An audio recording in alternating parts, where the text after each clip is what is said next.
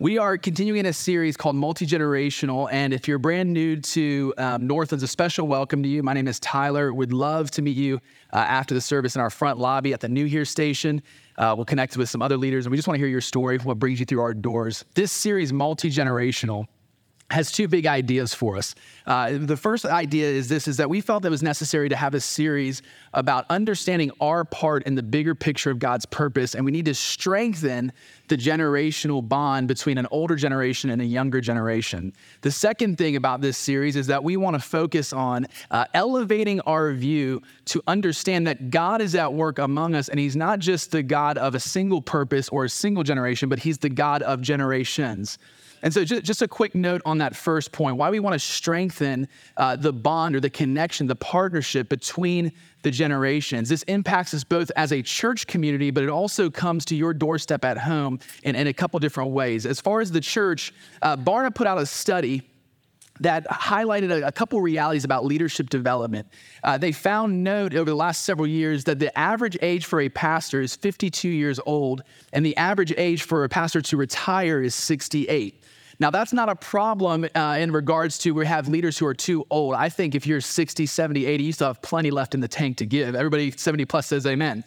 There's still plenty to give. That's not the challenge. The challenge or the problem with this is what they're seeing is, is that the time for a pastor to retire and pass the baton on, he has no one to pass it back to that there's, there's, there's a, a, drying up of the leadership pipeline, and, and, we're seeing that in a number of ways. Barna, in their study, had several statements to agree or disagree to, and one of the statements was this uh, Do you agree or disagree? My church uh, puts a significant priority around training and leadership development for the next generation leader. And as you can see, in 2015, that number was 22% strongly agreeing with that statement and 47% somewhat agreeing with that statement. So we had about a 69, 70% agreement that development is happening. But in 2022, we see that drop from 22% to 14 and from 47% to 31. So we're seeing a, a, failure of the older generation in preparing the next generation because life gets in the way. All the parents say amen. We, or do, do I want to raise healthy, strong leaders in my kids? Absolutely. But then life happens. And it's like, when do we have time to, to do that exactly? Bringing it into our home, though, what we're also seeing, I think Greg made reference to this in week one, that we're seeing young adults are finding themselves far more likely when it comes to life problems and life questions and challenges that they're going to ask their peers or even online forums for life advice before defaulting to their parents. So it's not that your, your, kids aren't talking to you about life issues, it's just that they've talked to Joey, 15 year old, down the street before they got to you.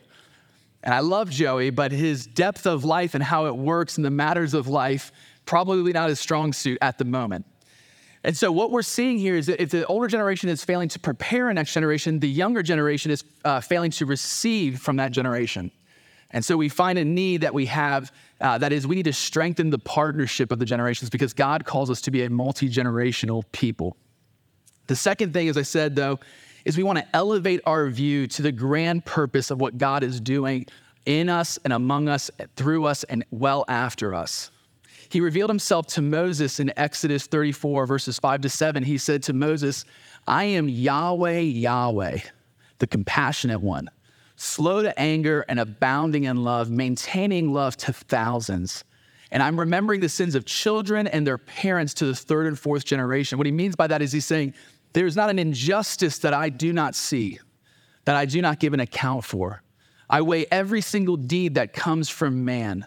I am the God who's not just the God who's uh, uh, whispering in your ear like Elijah, where he's whispering to Elijah. He's not in the storms, but he's in the whisper. He's close, he's intimate, but he's also the God who holds the universe. And what we have to recognize is that there's a call for us to understand our life purpose as an individual, but our purpose is tethered and, tethered and connected and held in tension to his grand purpose.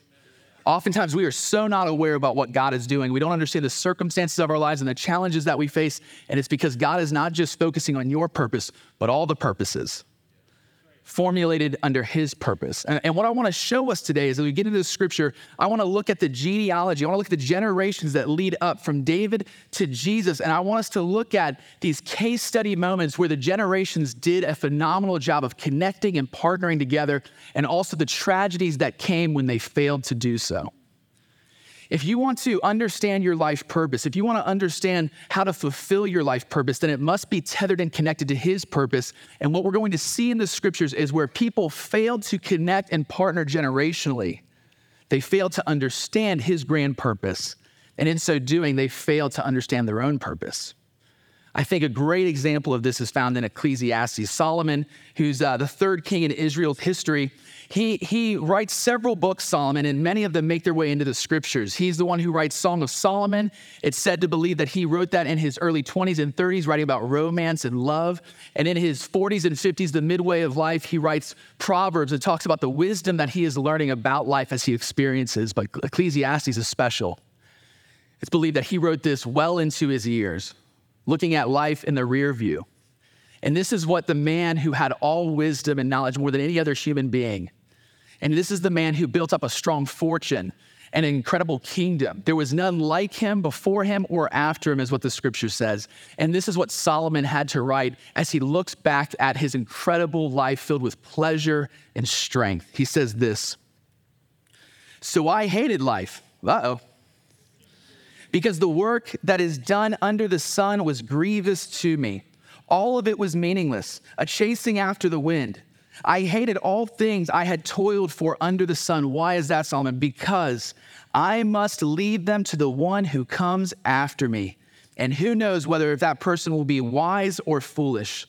Yet they will have control over all the fruit of my toil into which I have poured my effort, skill under the sun. This too is meaningless.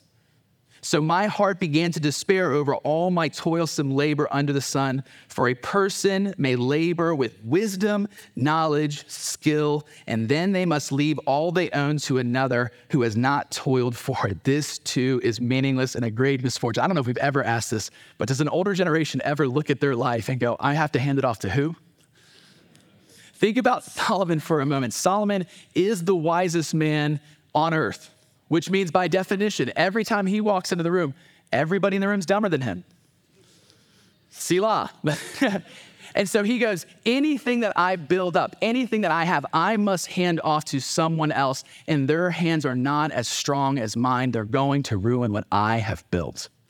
Meaningless and a chasing after the wind. What is the point? And this is a man who doesn't realize that his life is not about him. As he's discovering and he's building up towards his purpose, he's disconnected and untethered him, his purpose to the purpose in the big picture of God. And he's going, What's the point of building up my wealth, my resources, my fortune, and then to hand it off to somebody who didn't do the work, who's gonna mess it up? And it's because he doesn't understand God is the God of generations. You build up your life to give it to not another person, but to the purpose of God. And so we have to understand the God of generations if we're going to understand partnering and multi generation. Does that make sense? So, so here's what I want us to do. I, I want us to look at the, the, the history of kings in Israel's um, past. But before I get to the kings and the princes of old, I actually don't want to start with a king. I want to start with a woman named Hannah because Hannah was a very special person, not because she had status like Solomon, but because she had a prayer to the Lord after she experienced God moving incredible power when her life and, and her circumstances were nothing but misfortune. I, I want to look at um, Hannah and I want to look at her counterpart or her enemy, Peninnah, which, if you're going to be named Hannah and have an arch nemesis, Peninnah is a great one. Uh, it just sounds like your nemesis. It's just, it sounds like I'm making it up. It's a true name. Uh, Peninnah, she was a wicked and prideful woman, and this is why she was so. I, I, Hannah is, we're, we're, catching Hannah in 1 Samuel chapter 1. She is, uh, in that culture, common to be married, uh, to, for a man to have multiple wives. So Hannah is married to the same man that Peninnah is married to, and Peninnah has uh, children. Hannah is uh, going through infertility and unable to have any kids. And the reason Peninnah is so evil is that she goes out of her way to mock, to ridicule, and provoke Hannah on this very issue.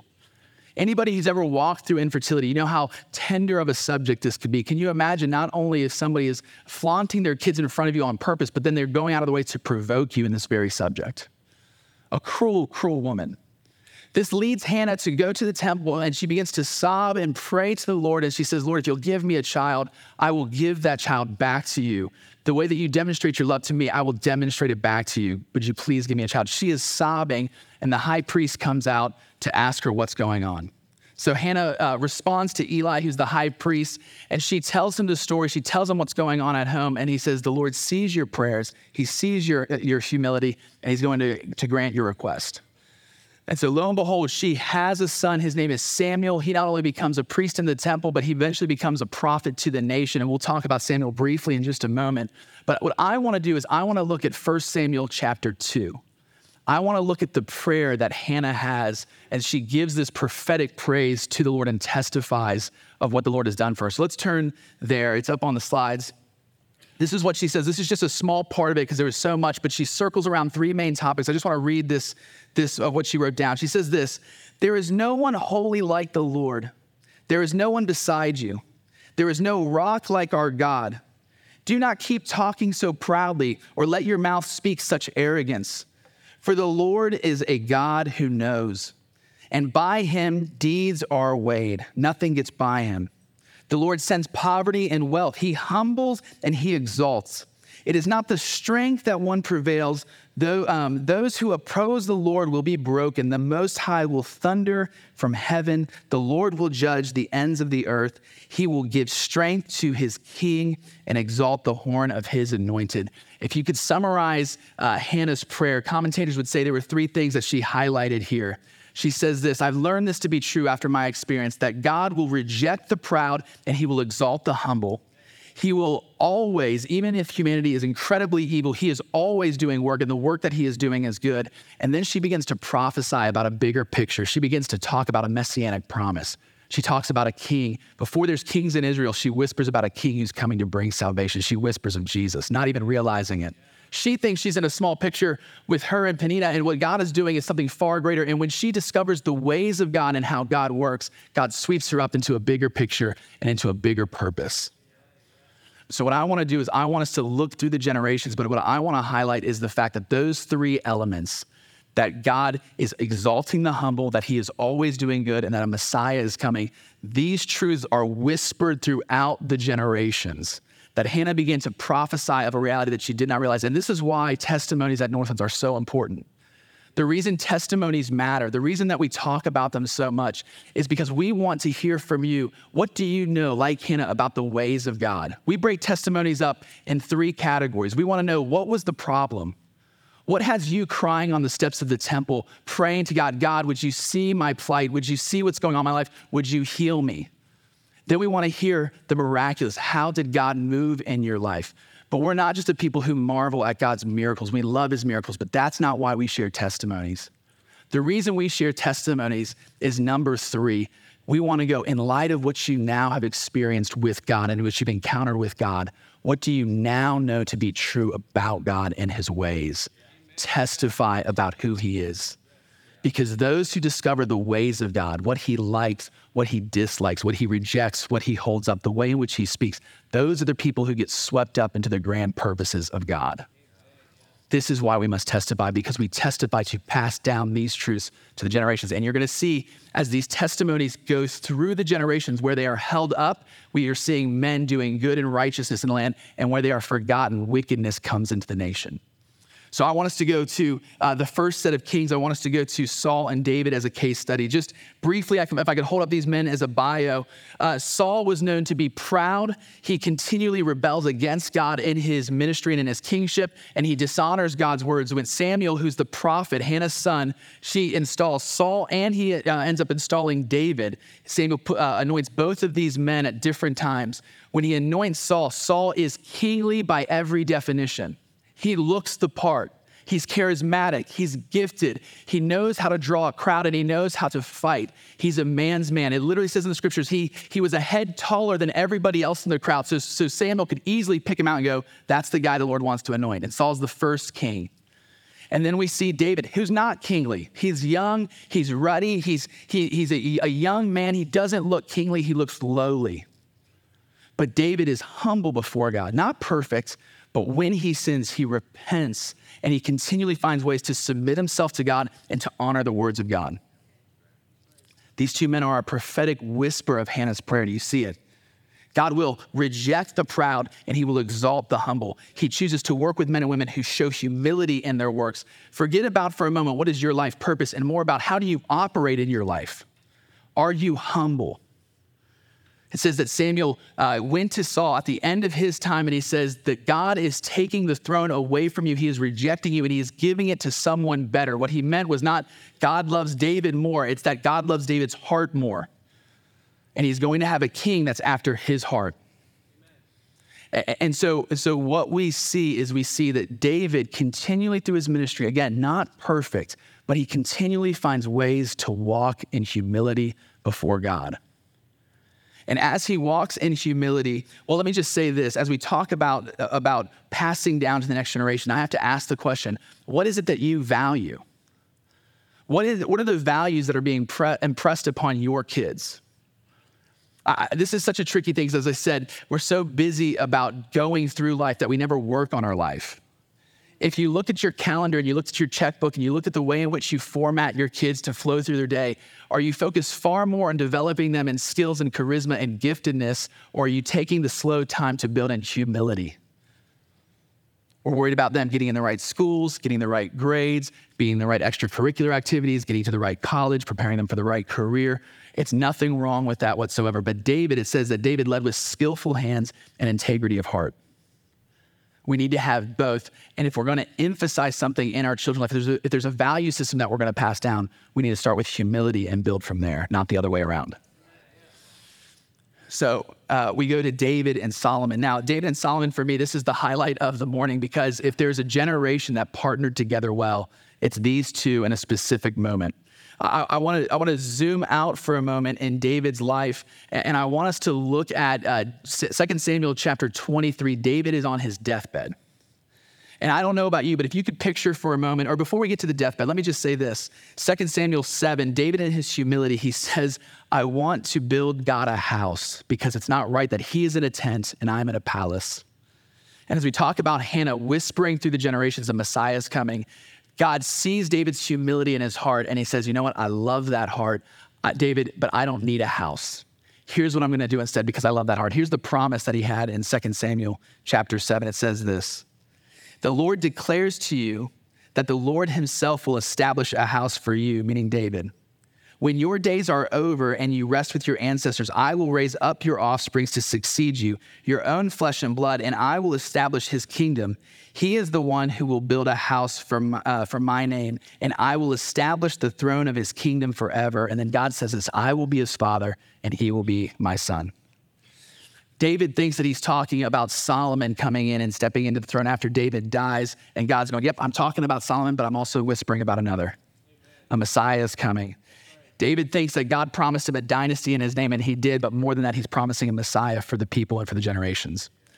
And so, David, now we zoom out to David's deathbed, chapter 23. I just want to read two verses from this excerpt and, and put yourself for a moment in David's life. He's lived a life, it's been an incredible one. He's God's man. He's made mistakes, though. He's had affairs, he's murdered people, he's been a man of war. It's been a tough life for David. It's been filled with turmoil at all, at all different turns. And now he's looking at his life and he's looking in his son's eyes, Solomon. If you were in David's seat, what would you tell your son in that moment? What would be most important to you in that time? He's not just stepping into becoming a man in his own right without you there, but he's also stepping into being a king for a nation. What would you share with him? And as David ponders his life, he says this to Solomon. He said, The God of Israel spoke. The rock of Israel said to me, Solomon, when one rules over people in righteousness, when he rules in the fear of God, he is like the light of a morning at sunrise or a cloudless morning, like the brightness after the rain that brings grass from the earth.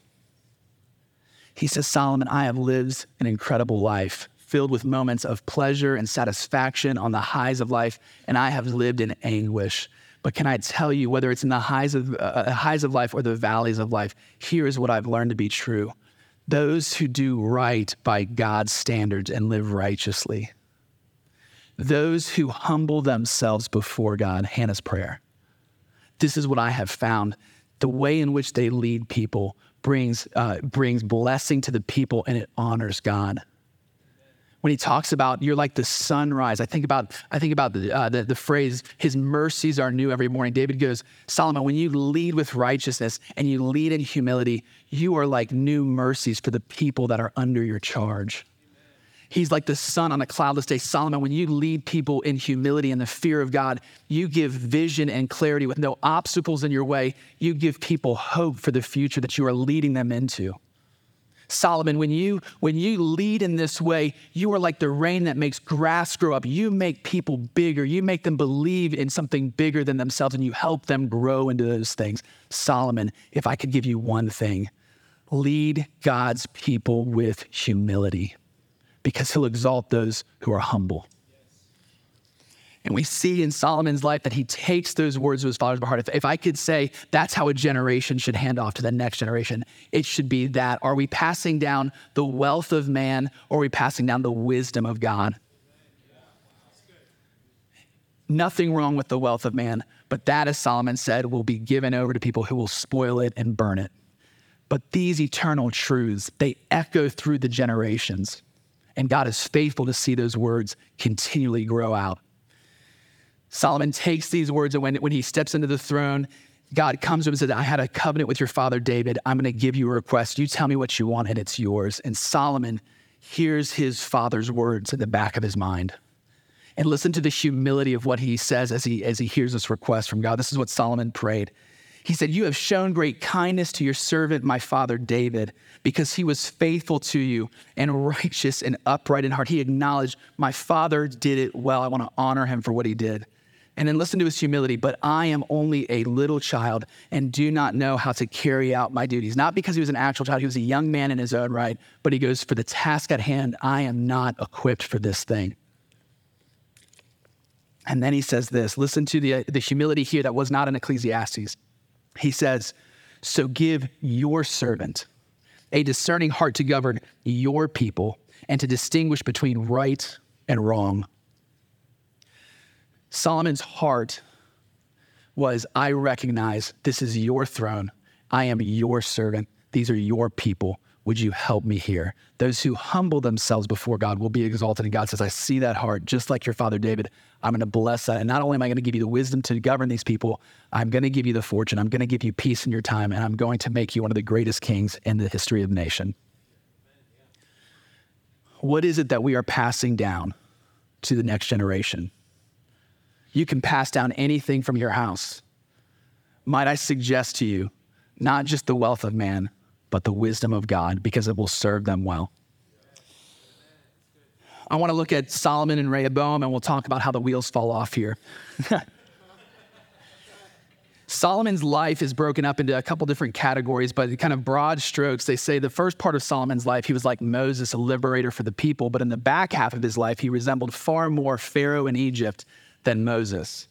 Because what ends up happening is he ends up giving his heart away. It's no longer submitted to the Lord, but he gives it to many wives and to many concubines. Solomon, in his lifetime, has over 700 wives and 300 concubines. He gives his heart away to over a thousand women in sexual appetite and perversion. And by doing that, they give his heart away to the idols that come from their nation.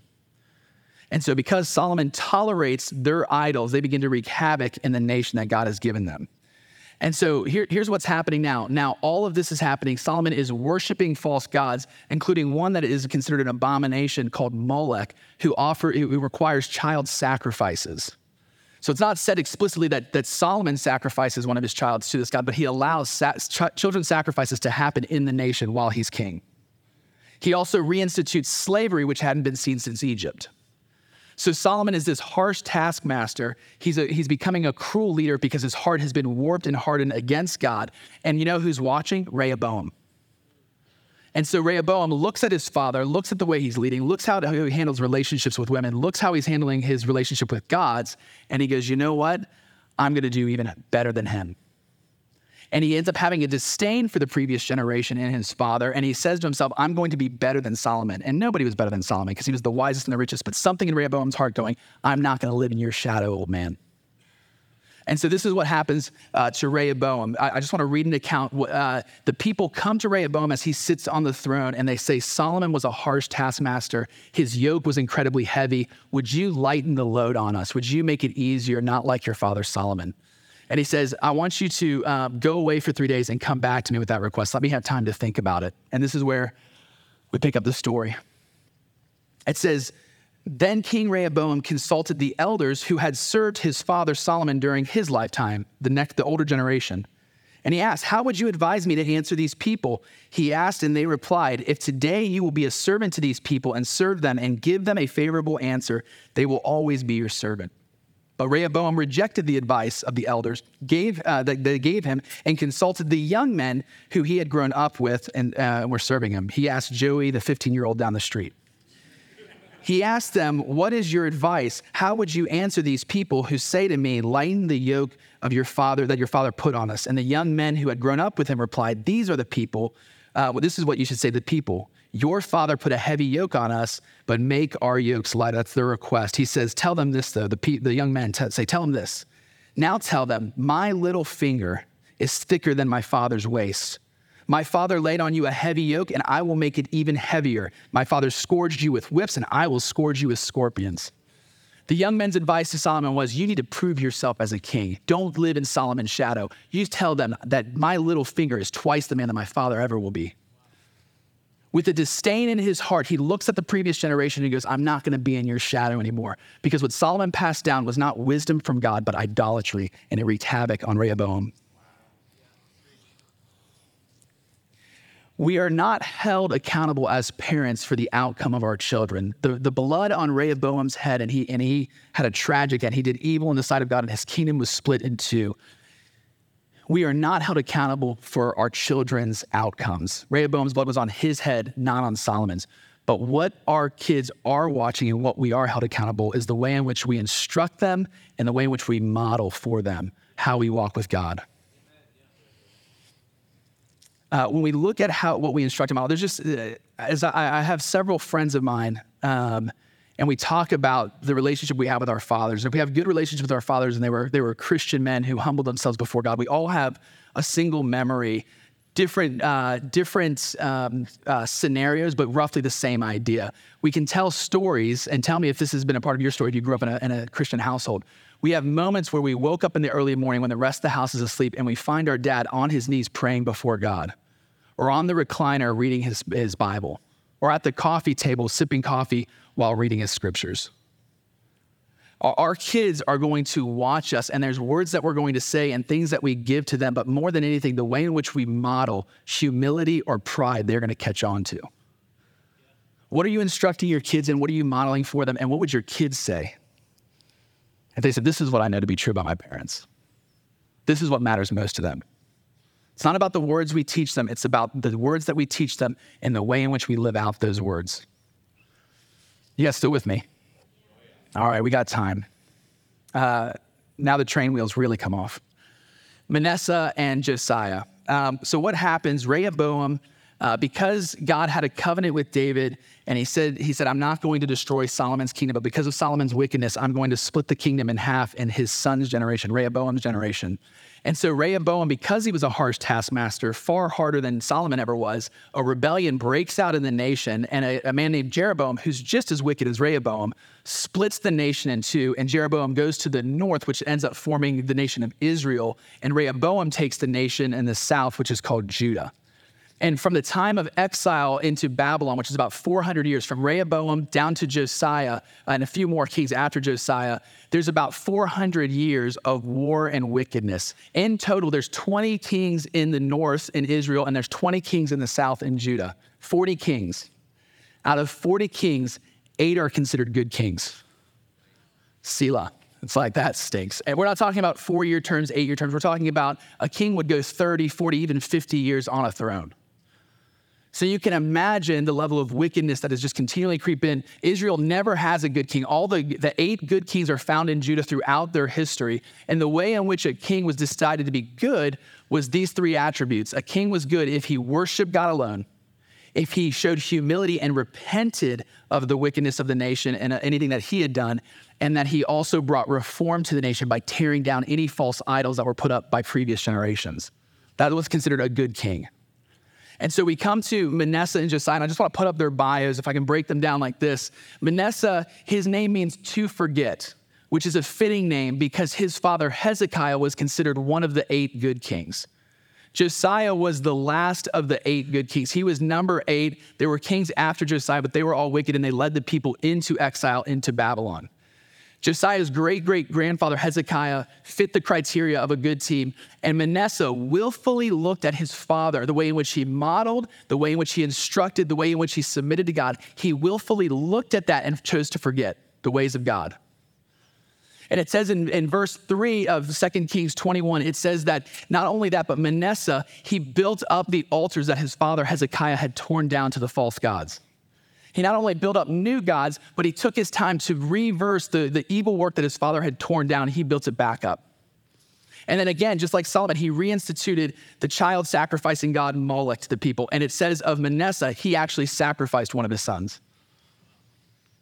Josiah, it means God supports and God heals. I want to tell you the story of Josiah, but I want you to understand the framework of Josiah as well. Josiah's father, Amon was a wicked king, just like his grandfather, Manasseh. He has multiple generations of wickedness. He has no frame of reference at all of what good looks like. So he starts his career like a wicked king would. There's idols all over the place. He's just leading the way in which he, he knew all he has is what his father put before him, what's been handed down, which is idolatry, wickedness, evil in the sight of God. I just want to take a moment and just say if you're here today and you don't, don't have the experience that I had of, of walking into my father, uh, giving a devotion or reading his Bible in the early mornings, if that's not your story, you say, Tyler, my father was a wicked man. He didn't love God. I just want to say, where our fathers have failed, God once again proves himself to be faithful. Just because you didn't have a dad in your household does not mean you will not be fathered and you don't have a spiritual inheritance. Because a spiritual inheritance is not given just because a father goes down and gives it to his son, but it's because a heart is humbled before God our Father. What you need is a responsive heart when you are confronted with the words of God. And that's what happens to Josiah. Josiah is sitting on his throne, and as he's considering the nation, he goes, Oh, that temple over there, the one to that, that the, the, the God of Israel, we need to do some repairs over there. So he commissions men to do repair, repair, and it's fallen apart because nobody is following God. And while the workmen are doing their work, the high priest of that temple finds this dusty old book that is inscribed the law of, of the Lord, the law of God. And the high priest reads the book, and then he says, I think Josiah, the king, needs to read this book. And so he takes it to the king and he says, King, let me read you this book. And this is the response that Josiah had when he read the law of the Lord. It said, When the king heard the words in the book of the law, he tore his robe, which is a sign of repentance. And then he instructs his men. He says, Go and inquire of the Lord for me and for the people and all of Judah about what is written in this book that has been found. Great is the Lord's anger that burns against us. For what reason? Because those who have gone before us have not obeyed the words in this book. They have not acted in accordance with all that is written there concerning us. Part of what's written in the law is to take the wisdom of God and to pass it to the next generation. That's what Deuteronomy says. And he tears his clothes in repentance and he goes, There was a failure. I did not know. My father did not tell me as he ought to, and his father before him. But I have now been convicted by the Holy Spirit of God. And he tears his clothes in repentance. And Josiah in chapter 23, he goes on a tear of reformation and he begins to tear out every idol that he can possibly find.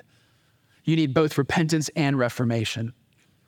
Uh, this isn't going to be up on the slides because I, I came across this last night, but it's, it's important that we go here um, today. Ephesians chapter 6, verse 10. I'll read to verse 12. Paul's writing to the Ephesians church. He's writing in his generation, thousands of years after Josiah. And he says this to the church Finally, be strong in the Lord and in his mighty power. Put on the full armor of God. For what reason? So that you can take your stand against the devil's schemes. For our struggle is not against flesh and blood. It's not violence in the streets. It's not riots. But what is our, what is our struggle against? Hear this it's against rulers, it's against authorities, and it's against powers in this evil world. And it's against spiritual forces in the heavenly realm. There's three things in that that I just want to highlight and bring it back into Josiah's life. he says, We as a church, we must stand firm against the devil's scheme. God, from the beginning of time, before creation, has had a big picture, grand purpose that he will see fulfilled. It, it, it will not return to him void. He has a purpose. But the devil also has a scheme that's been going since Genesis 3, and it's a recycled scheme. It's a, it's a new generation, but the exact same scheme. He is the father of lies.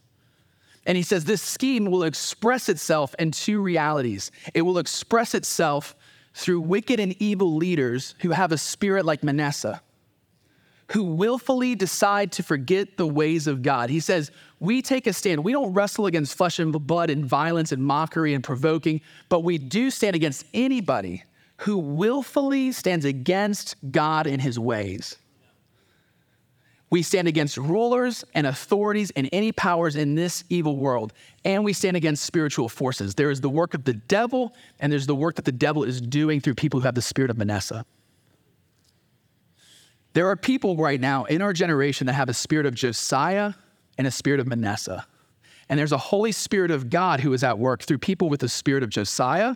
And there's a, an evil spirit like Molech who is working through this generation and those who follow a spirit of Manasseh. Moloch was the false god who sacrifices the children. We have the same demons, the same demonic forces that were at work in that day. They were at work in Paul's day. They were at work in Jesus' day when he was on earth, and they're at work today in our generation. The spirit of Moloch has a temple called Planned Parenthood, and he gives sacrifices to abortion.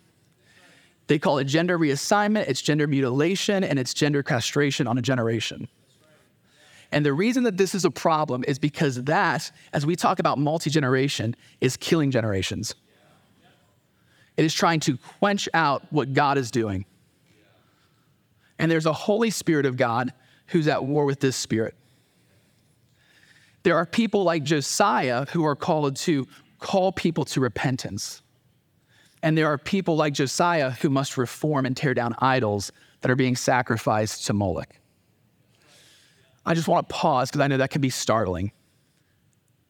There is grace for anyone who would humble themselves before God.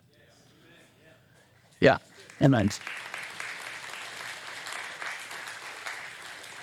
If you are here today and you have had an abortion, or you're thinking about having an abortion, or you're a parent or a boyfriend or a husband who is trying to pressure someone to have an abortion, I want you to know, like Josiah had grace because he didn't have a father, you have grace because anyone who comes to Christ, there is no condemnation for you.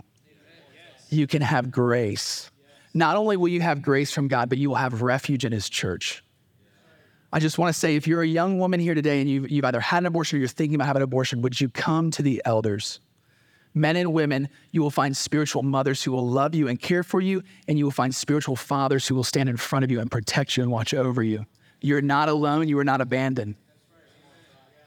But we are not going to give ourselves over to a spirit of Manasseh who looks at our culture and chooses to willfully forget the things of God or gives child sacrifice to that evil spirit that's at work. Paul's the one who said it, not Josiah. Paul's the one who said, We're not wrestling with flesh and blood. We're wrestling with any authority, any leader who would align themselves with that spirit. And we are going to take a spirit of Josiah and any man and woman in us today. We are going to call for repentance. We are going to acknowledge where we need to repent and change. And we're going to absolutely give reformation. And we're going to tear out idols from their roots. Gina.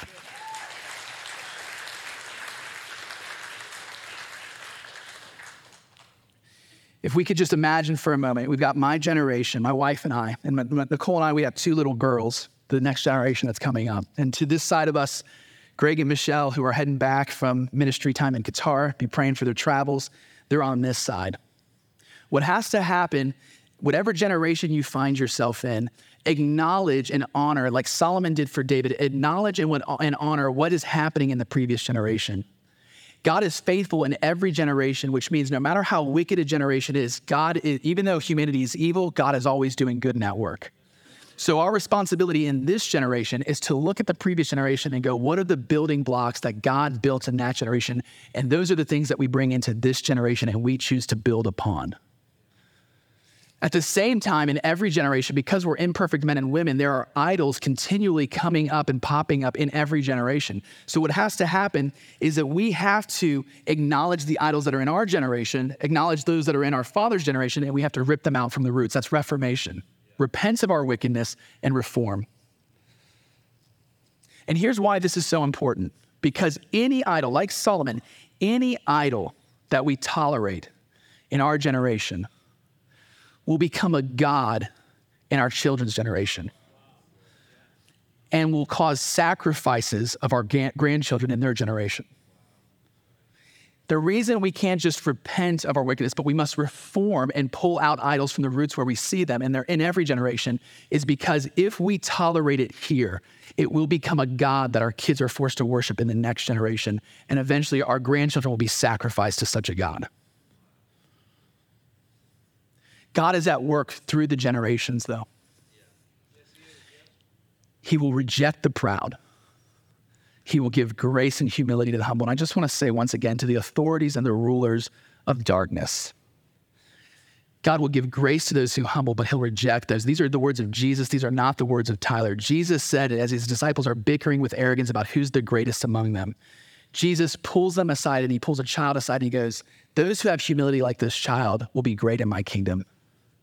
And then he says this, though, to him anybody who causes a child like this to stumble, it would be better for them to put a noose around their neck with a millstone and to drown themselves in the sea. Those aren't Tyler's words, those are Jesus' words. God will exalt the humble, but he will reject the proud. God is at work with humility. He is doing good in the generations and has a promised Messiah. And what brings us to Mary and Jesus. Mary and Jesus, I think it's fitting that Matthew in the Gospels, the, the, the people of God go into exile for another 400, 600 years. The prophets aren't prophesying Hannah's prayer anymore. But then out of the darkness, Matthew and the Gospel of Matthew, Matthew goes, You know where we need to start as I tell you about Jesus? We need to start with his ge- genealogy. And just as I walk that through today, that's what Matthew does in the beginning of his Gospels. And he goes, he goes and he highlights Mary, and it says in Luke chapter 1, verse 48, Mary is promised a son like Hannah was promised Samuel. And she says about this incredible birth, she says that the Lord has been mindful of my humble estate, humility, and all generations will call me blessed because of it. So here's where I want to I want to close and just land the plane. Here's here's where we've just been. If we can pull up that next slide, we we went from Hannah to Jesus the Lamb. And the grand plan, if you're saying, what's the grand purpose of God in that generation? It was redemption. He, he, he said he's going to exalt the humble. He's going to do good work no matter how evil and dark the day is. And he is going to bring about a Messiah and a Savior. This Messiah was bringing about redemption. God has the same master plan for this generation today, except there's a difference, not redemption, but the renewal of all things. We can go up to the next slide. From Jesus the Lamb we are in the middle this the Gospels, Acts, the epistles, the year 2023, and the book of Revelation. Jesus is promised, just like he, was, he promised to Hannah that one day a Messiah is coming, he's promising to us that there is a king who's coming, but not Jesus the Lamb, but Jesus the Lion and Conquering King. So, this is where we close for now. God's grand purpose is renewal of all things, the gospel. As you consider your life purpose, how does that purpose fit in with God's purpose? He is renewing all things, and He wants to start with your life and your family and your generation, and He wants you to pass down that wisdom of renewal of all things to the next generation or until He tarries. But He is coming back as sure as He came for Hannah as a Messiah, He's coming for us as a conquering King. We must be a, a, a people who honors the previous generation and the work that God has done. We must tear out idols and bring reformation where it's needed and we must continually pass down the wisdom of God to the next generation because in that you find your part and you get swept up in the bigger picture of God. Can I pray for us? Amen. Yeah.